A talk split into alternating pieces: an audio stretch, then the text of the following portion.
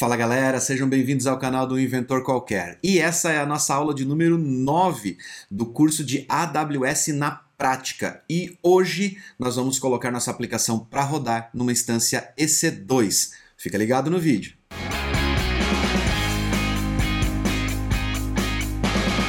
Se você está caindo agora nesse vídeo, só deixando claro que esse vídeo faz parte de uma série do curso de AWS na prática. E eu vou deixar o linkzinho da playlist aqui no card e vou deixar na descrição também, caso você queira assistir esse vídeo primeiro e depois ir lá na playlist para pegar tudo na sequência, que é muito importante, porque a gente está falando sobre todos os passos, desde a criação de conta até a publicação da aplicação em modo de produção.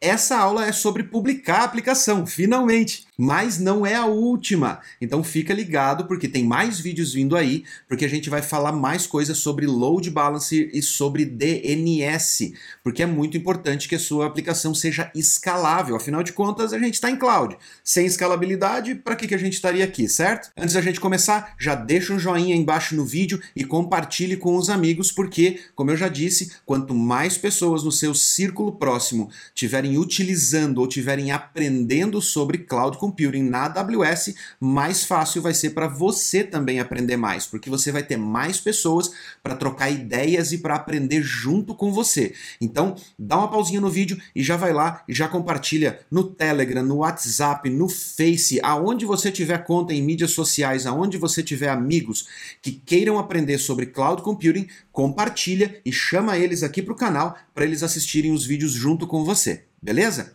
Bom, lembrando que na aula passada a gente criou a chave SSH, que é um arquivozinho com extensão PEM. Aquele arquivo é o arquivo que contém a chave de criptografia que vai permitir você fazer uma conexão segura com a sua instância do EC2. Então, se você fez o exercício na aula passada junto com a gente e você já salvou aquele arquivo PEM na sua máquina, é a hora de você adicionar ele no seu agent ou no put, caso você esteja utilizando o Windows, e a gente vai utilizar ela hoje para conectar na instância que a gente vai estar tá criando para publicar nossa aplicação. No meu modelo aqui, eu já deixei a minha instância RDS criada, seguindo os mesmos passos que eu falei lá na aula de RDS. Eu vou deixar o link aqui no card, vou deixar na descrição também para você poder voltar lá e relembrar. Mas a minha instância RDS já está criada dentro daqueles parâmetros que a gente viu na aula de RDS, ou seja, eu criei uma instância free tier, uma instância micro, bem basiquinha, só para a gente poder colocar a nossa aplicação para rodar. E agora a gente vai para a nossa tela. Então, mais uma vez, convido vocês para virem para minha tela. Eu já estou aqui no painel da Amazon, estou no painel do EC2. Para quem não lembra, para chegar aqui no painel você pode usar o campinho de pesquisa aqui em cima, digitando EC2 e clicando no menu EC2. Nós vamos clicar no botão Executar Instâncias do lado direito, no, no, canto superior. Vou selecionar uma instância baseada na imagem do Amazon Linux 2, 64 bits x86. Vou clicar no botão Selecionar. Vou manter selecionado o item T2 Micro, que é o tamanho da instância que é elegível ao Free Tier, que ela tem uma vCPU e 1 GB de memória. Vou clicar no botãozinho Próximo, configurar detalhes da instância. No item Rede, eu vou substituir o default pela minha VPC, se você perdeu a aula de VPC, o link vai estar na descrição, lá na nossa playlist. E o resto das configurações, para esse teste, eu vou deixar elas padrões. Mas você pode querer habilitar a proteção contra encerramento acidental. Feito isso, nós vamos lá para o botãozinho de próximo, adicionar armazenamento. Por padrão, ele vem com 8 GB de disco,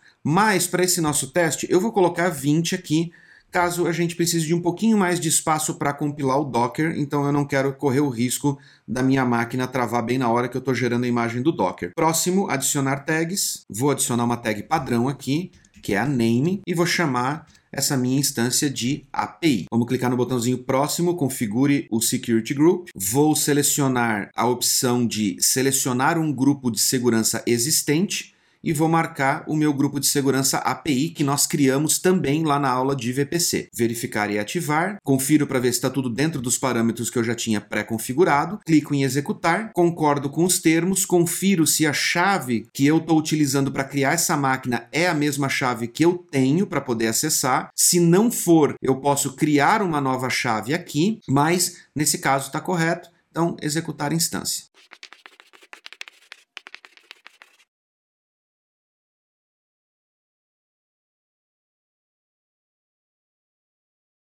Clico no botãozinho exibir instâncias. Gente, por padrão, a minha rede está configurada para que ela não crie instâncias que tenham IPs públicos. Então, aqui eu vou dar um extrazinho que a gente não falou lá na aula de EC2, então eu vou dar um extrazinho aqui para vocês a respeito dos IPs públicos. Mesmo eu criando uma instância que não é criada por padrão com um IP público, eu posso atribuir a esta máquina um IP estático ou um Elastic IP, como a AWS chama. Isso vai me dar acesso a essa máquina de forma remota e, melhor, essa máquina ainda vai ter um IP fixo que vai permitir que eu possa fazer roteamentos para essa máquina de forma mais fácil. Porém, nas aulas seguintes, quando a gente for falar sobre Elastic Load Balancer, você vai entender que o Elastic IP não é uma opção obrigatória para que você coloque a sua aplicação na internet, para que ela seja exposta, ou seja possível que usuários acessem ela, porque nós vamos utilizar Load Balancer. Então, vamos para minha tela. Enquanto a minha máquina está sendo criada, eu vou vir aqui no menu da esquerda, no item Elastic IPs. Eu tenho um IP criado aqui, mas eu vou criar um aqui para exemplificar para vocês, para vocês verem o processo. É super simples. Eu clico no botão do lado direito superior, onde diz alocar endereço de IP elástico, confiro a região aonde esse IP vai ser alocado e clico aqui em alocar. Com esse IP alocado, significa que esse IP está disponível na minha conta, mas por enquanto ele não serve para absolutamente nada. E tem um detalhe muito importante sobre a Amazon. Se você quer utilizar Elastic IPs, você não paga nada pelo Elastic IP alocado, mas você só não paga nada se você estiver utilizando ele. Um Elastic IP atribuído ou alocado para sua conta sem uso nenhum, sem estar atribuído a uma interface de rede ou a uma instância, vai te custar. A Amazon vai te cobrar uma taxa por ter alocado esse IP e não estar utilizando ele. Então, aqui no nosso teste, eu fiz a criação do, do IP e eu vou remover esse IP que eu acabei de criar, porque eu não vou utilizar ele. Então, para isso, eu seleciono o IP, vou no menu Ações do lado direito superior e clico em Liberar endereços IP elásticos. Ele pede a confirmação, liberou, pronto, ele já não está mais na minha conta. Agora, utilizando o IP que eu quero atribuir à minha instância, eu seleciono ele, venho no menu Ações e clico em associar endereço IP elástico. Aqui eu tenho a opção de selecionar instância ou interface de rede. Vejam bem, assim como numa instância EC2 você pode ter mais do que um HD, mais do que um disco, você também pode ter mais que uma placa de rede, principalmente instâncias que você vai utilizar elas como firewall ou como roteadores ou coisas desse tipo para sua rede interna. Você pode atribuir várias placas de rede. Eu não tenho muita certeza a respeito de qual é o limite das placas de rede para uma instância, mas acredito, se eu me lembro bem, são relacionadas ao tamanho da instância. Então, instâncias muito pequenas podem ter menos interfaces de redes, instâncias maiores podem ter mais, mas posso estar enganado, então dá uma olhadinha na documentação para você ter certeza a respeito dessa informação. Aqui no nosso caso, nós vamos manter selecionada a opção instância e aqui na lista de instâncias Basta eu clicar e eu já vou ver a minha API sendo levantada aqui. Ela já está com status de running. Só seleciono ela, vou marcar essa opção aqui embaixo de permitir que o endereço elástico seja reassociado. Caso alguma coisa aconteça com essa minha máquina e eu precise recriar ela, eu posso simplesmente matar a instância, o meu IP permanece disponível, crio uma instância nova e eu reassocio esse IP estático à nova instância que eu quero conectar através desse mesmo IP. Então eu marco essa opção, fica mais fácil, clico no botãozinho associar, pronto, está associado à instância,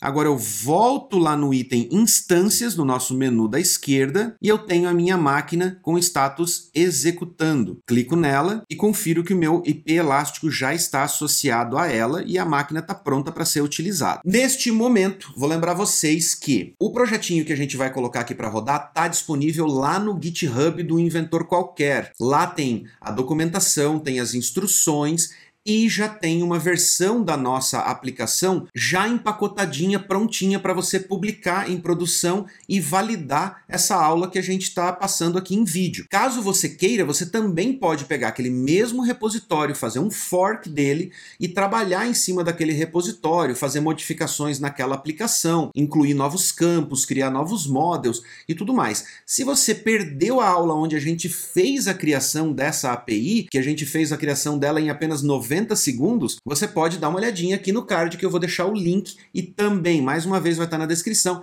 para você poder clicar, voltar lá na aula de criando uma API em 90 segundos e lá você vai poder acompanhar como nós criamos ela e também umas dicasinhas para utilizar a interface de command line do loopback para você poder incrementar essa API, ou seja, colocar mais funcionalidades nela e customizar ela e quem sabe até utilizar para algum projetinho pessoal seu se você quiser. Então, lembrando, a gente está lá no GitHub, lá a gente vai pegar o repositório que vai estar tá público no momento desse vídeo e você vai poder utilizar ele para clonar dentro da sua instância de produção e fazer o deploy manual dela, ok? Então vamos lá para o nosso terminal. Eu já tenho a minha chave SSH adicionada ao meu agent, tá? O meu SSH agent na minha máquina.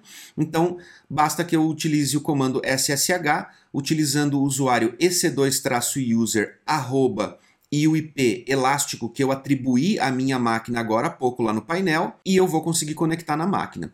Lembrando uma coisa a respeito dos usuários, ok? Aqui, como eu estou conectando diretamente numa imagem original padrão Amazon Linux 2, o usuário padrão para eu conectar nessa máquina é EC2-user. Quando você vai conectar numa máquina Ubuntu, caso você tenha criado uma máquina com Ubuntu Linux, o usuário padrão é Ubuntu. Vou conectar na minha máquina pela primeira vez e ele pede para eu confirmar o fingerprint, para eu adicionar ele no meu known hosts, ou seja, colocar ele na lista de hosts conhecidos. Vou dar um yes aqui, adicionou, tô dentro da máquina. Se vocês olharem lá dentro do repositório do GitHub, vocês vão ver que logo que vocês entram no repositório já tem um arquivo readme.md aberto como padrão lá no Git. Esse arquivo já tem as instruções de como você deve proceder para configurar sua máquina de produção, inclusive os linkzinhos que vão para o arquivo de como configurar uma API, como configurar o Docker e como configurar a sua máquina de produção. Então, nós vamos seguir exatamente os passos que vão estar lá na documentação, que vocês vão seguir aí na máquina local de vocês, ok? Então, o primeiro passo aqui dentro da minha máquina é configurar o arquivo de variáveis de ambiente. Esse arquivo fica no barra etc barra environment. Então, esse arquivo ele é carregado toda vez que a máquina levanta e ele é independente de sessão de usuário, o que faz com que essas variáveis fiquem disponíveis para o sistema e para as aplicações que estão rodando ali dentro, independente de alguém ter logado ou não.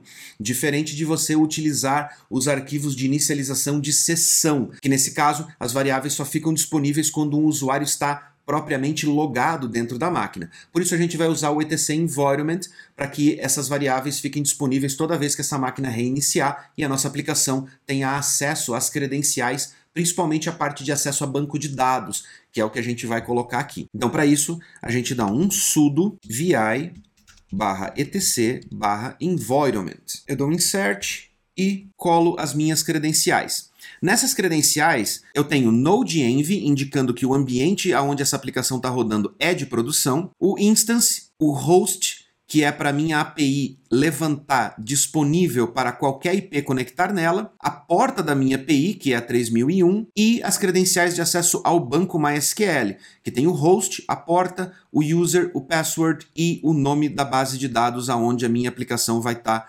hospedada, ou ela, onde ela vai estar consumindo os dados. Feito isso, salvei. Esse templatezinho das variáveis está disponível lá no GitHub também, basta vocês preencherem o espaço que está com os pontinhos de interrogação com as credenciais da instância de RDS que vocês vão criar aí na conta de vocês, ok? No caso da minha aqui, eu coloquei as credenciais da minha instância RDS, que eu tinha criado ela já para fazer esse teste, belezinha? Uma coisa importante a respeito do etc environment e das variáveis de ambiente por si só, é que você pode forçar as variáveis de ambiente a subirem utilizando export, e declarando a variável. Mas aqui a gente colocou dentro do etc environment. E para essas variáveis subirem na memória através do próprio etc e eu ter certeza de que elas estão ok, eu vou dar um reboot nessa máquina e deixar elas subirem naturalmente. Assim eu tenho a garantia de que os valores que eu coloquei lá dentro vão estar na memória quando a minha aplicação subir. Para reiniciar, eu vou lá no sudo reboot e dou um enter e agora eu vou aguardar alguns segundinhos até a minha máquina voltar. Duas horas depois. Brincadeira, galera, não demorou tanto tempo assim não, mas eu confesso que eu aproveitei para pegar um cafezinho. O lance é que, quando você faz um reboot direto por dentro da máquina, não é uma prática muito recomendada quando você está numa instância em cloud. O ideal é fazer lá pelo painel mesmo da Amazon. A diferença entre fazer um reboot direto dentro do Linux é que dessa maneira você está fazendo um reboot exclusivamente no sistema operacional. Quando você faz pelo painel da Amazon, você está rebutando a instância. Então, se você fez alguma alteração, por exemplo, em arquivos de carga do sistema ou alguma coisa desse tipo, você pode ter uma efetividade muito melhor fazendo o reboot pelo painel, que você faz basicamente dessa maneira. Você clica com o botão direito sob o nome da instância e clica em reinicializar a instância. Dessa maneira, ela vai fazer a reinicialização e não sei se tem alguma lógica nisso, mas a sensação que eu tenho é que sempre quando eu faço a reinicialização pelo painel a reinicialização é mais rápida até do que quando eu faço pelo próprio terminal, lá pelo SSH. Tá? Pode ser só impressão minha, mas a sensação que eu tenho é que quando eu faço isso acaba sendo mais rápido.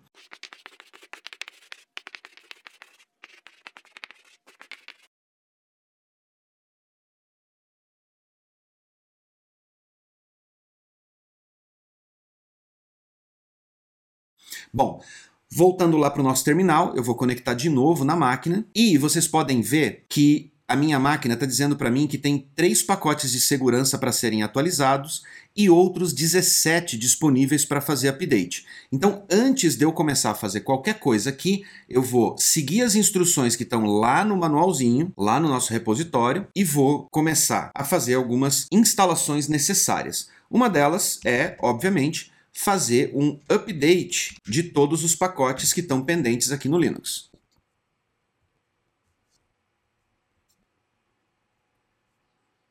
Feito isso, agora eu preciso instalar o pacote do git. Então, sudo yum install git.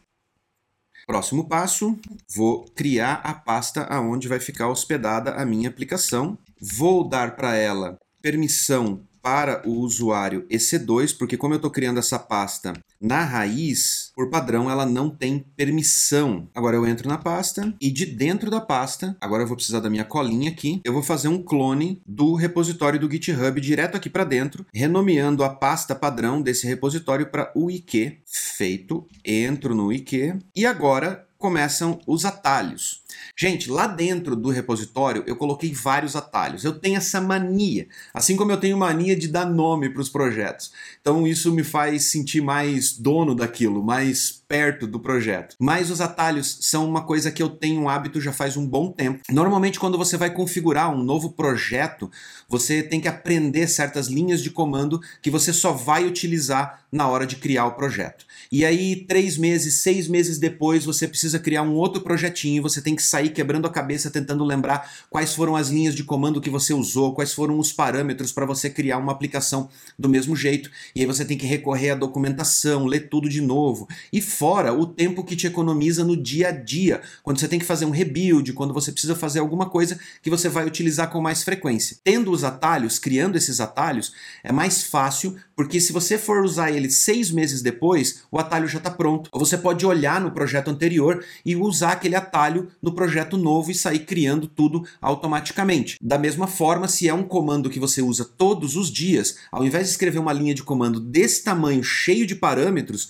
e arriscar ainda errar algum parâmetro, você colocar tudo isso dentro de um shell script e só chamar o shell script é muito mais prático. Então, ali no repositório, eu deixei alguns scriptzinhos prontos para facilitar a sua vida na hora de rodar esse projeto. Porém, se você quiser, abra o shell script. Ele não é um binário, ele é um arquivo de texto feito para executar uma sequência de comandos numa determinada ordem para fazer uma ação. Então, abra um arquivo que vocês vão entender o que, que aquele arquivo está fazendo, que daí você também vai entender como eu estou construindo essa estrutura aqui no ambiente de produção. E aí, se você quiser fazer customizações, modificar, basta você editar o seu arquivo shell script e executar ele novamente, e você vai estar tá criando o seu próprio shell script, customizando a sua própria automação de criação de instâncias, ok? Então, agora nós vamos utilizar um atalhozinho que está lá dentro do ponto barra docker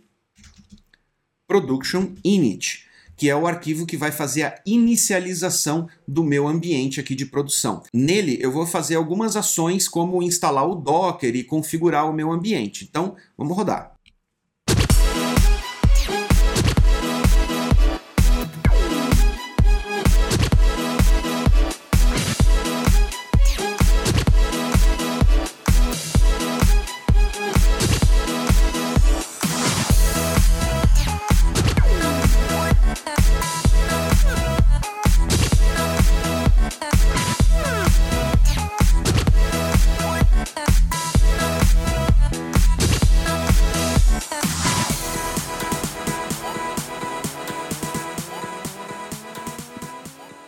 Para vocês entenderem o que, esse script faz, basicamente, além de você poder abrir ele lá na sua própria máquina e ver a sequência de comandos, eu basicamente instalo o Docker, compilo as imagens do meu projeto e dentro dessas imagens eu instalo o PM2, que é um gerenciador de processos para aplicações em Node.js. O PM2, além dele startar, ele mantém aqueles processos rodando e gerencia esses processos. Então, por exemplo, no ambiente de produção eu posso subir uma única API que vai rodar em dois ou mais processos simultaneamente, porque se caso eu tiver alguma falha nessa minha aplicação, que seja crecheada, né, ou quebre, dependendo de uma determinada requisição que venha do usuário, esse processo que quebrou sai fora, o processo alternativo continua entregando o resultado e o próprio PM2 levanta novamente aquele processo que quebrou, mantendo sempre a redundância dos processos dentro daquela mesma máquina. É basicamente um subnível de redundância, além do fato de você ter duas instâncias, por exemplo, se caso uma instância inteira quebre e saia do ar, até a Amazon levantar uma segunda instância instância para poder substituir aquela que quebrou. Dentro da máquina eu posso ter mais de um processo. Esses processos, normalmente a recomendação é que o número de processos seja equivalente ao número de cores de CPU que você tem dentro daquela máquina. Nesse caso, eu tenho apenas um core nessa máquina micro. Mas, por uma questão de redundância, eu subo sempre em produção no mínimo dois processos, que é para se caso um deles quebrar, o outro ainda continuar atendendo os meus clientes. Numa aplicação simples como essa que a gente está rodando, ela sobe muito rápido, ela é praticamente instantânea. Porém, quanto mais regras de negócio você for implementando nela, mais pesada ela fica. E aí o que acontece é que se a sua aplicação só tem um processo rodando e ele quebra, ela pode levar 10, 15, 30 segundos, um minuto para levantar novamente. Nesse tempo, seus usuários estão recebendo erro para todas as requisições. Tendo dois processos rodando para cada aplicação, você tem esse tempo para poder subir enquanto a outra está atendendo as requisições normais. Na imagem de Docker que está ali no repositório, eu subo automaticamente o processo do PM2. E a própria imagem do Docker está configurada para que esse container suba automaticamente caso a máquina inteira, né, a instância seja reiniciada. Essa aplicação vai reiniciar automático levantando o container e dentro do container o PM2 vai automaticamente startar a API também. Então, mesmo que a sua máquina decreche ou que ela quebre e a Amazon tenha que subir uma nova instância utilizando o auto-scaling, que a gente vai aprender nas próximas aulas. Essa máquina vai levantar e tudo vai estar tá rodando automaticamente dentro dela, sem você ter que entrar lá e rodar na mão, porque não faria sentido você ter que fazer isso. Então, tá tudo automatizado aqui.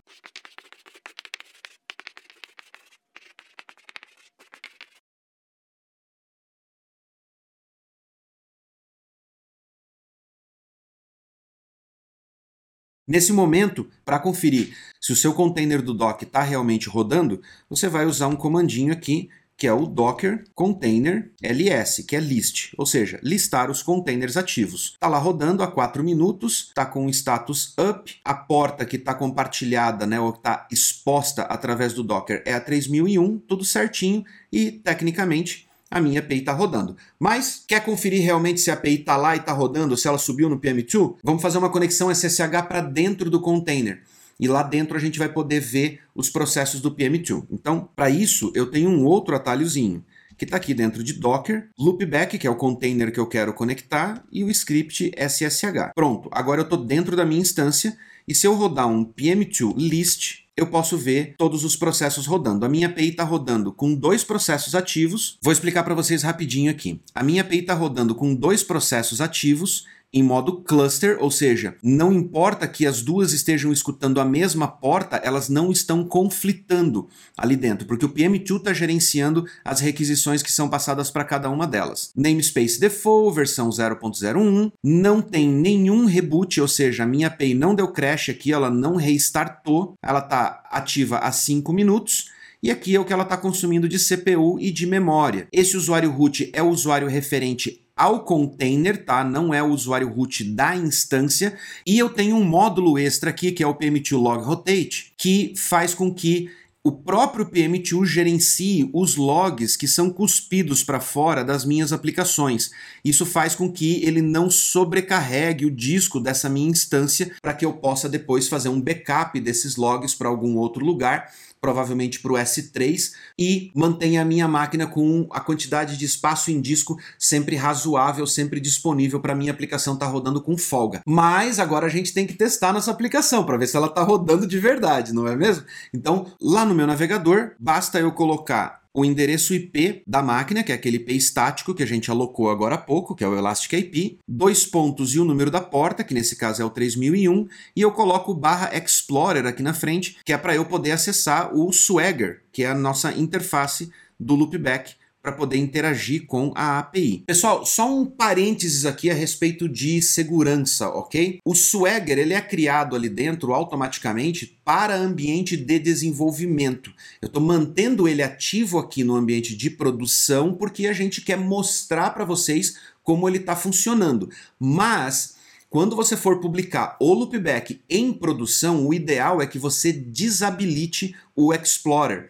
Para isso, você consegue desabilitar lá dentro das configurações do loopback. Você pode dar uma olhadinha na documentação do loopback para você poder desabilitar o Explorer e evitar que as pessoas tenham acesso a todos os métodos da sua API, mesmo aqueles métodos que você pode estar tá consumindo, por exemplo, com o workers para processos internos da sua aplicação. Então, o ideal é que o Explorer não fique disponível em ambiente de produção, ok? Caso você esteja utilizando um API Gateway ou um Nginx como um proxy reverso na frente da sua aplicação, que a propósito é algo que eu também recomendo fortemente que você faça, você também pode colocar um bloqueio de endpoint lá no seu API Gateway ou colocar um bloqueio dentro do seu Nginx, lá nas regras do Nginx, para que qualquer acesso externo não tenha acesso ao Explorer, mas você, através da sua VPN, consiga operar dentro do Explorer em produção para você poder validar ou testar possíveis problemas com a API. Mas, mais uma vez, recomendo que você utilize uma camada extra na frente da aplicação, mas o ideal é que você não utilize o Explorer exposto em produção. Beleza? Então, vamos lá para a tela, vamos fazer um testezinho e a gente vai começar aqui pegando um Post Products. A gente clica aqui no Tryout e ele já traz para mim o templatezinho aqui do objeto do, do, produto. Se você perdeu, vá lá na aula que a gente fala sobre a criação da API em 90 segundos e você vai ver a gente fazendo esses mesmos testes. Eu vou colocar aqui, ó, produto, teste 1, vou colocar aqui descrição Teste 1, o custo de zero, valor 99. Executo, código 200, criou, mas agora para eu saber, ó, ID 1, eu venho aqui no meu get by ID, coloco aqui o tryout, ID 1, tiro todos os filtros daqui e executo. Pronto, retornou e a nossa API está rodando. Linda, maravilhosa e escalável. Está rodando. Peraí, ainda não está escalável ainda não está escalável. Então, fica ligado na próxima aula, porque nós vamos começar a falar sobre auto-scaling, load balancer e, finalmente, a parte de DNS para você poder apontar o seu domínio para a aplicação. E aí sim você vai estar tá com a sua aplicação em modo de produção, só esperando os acessos para transformar a sua aplicação no próximo unicórnio brasileiro. Essa seria legal, né? Me avisa se você fizer isso e deixa seu comentário aqui embaixo sobre o que você achou dessa aula. E quando você colocar a sua aplicação, volta aqui no canal e comenta aqui embaixo e fala: Wesley, coloquei a minha primeira aplicação para rodar na AWS e eu quero saber qual foi. Tá beleza? Então, boa sorte, pratique, treine e se tiver alguma dúvida, pode deixar aqui embaixo nos comentários também. Não esqueça de compartilhar esse vídeo. É muito importante, não só para o canal, mas para você. Quanto mais pessoas no seu círculo tiverem aprendendo AWS, mais pessoas você vai ter para trocar experiências e ideias. Belezinha? Nesse momento eu vou deixar dois videozinhos aqui para vocês, para vocês não fugirem do nosso canal, hein? E não esquece do like. Um abração, até a próxima.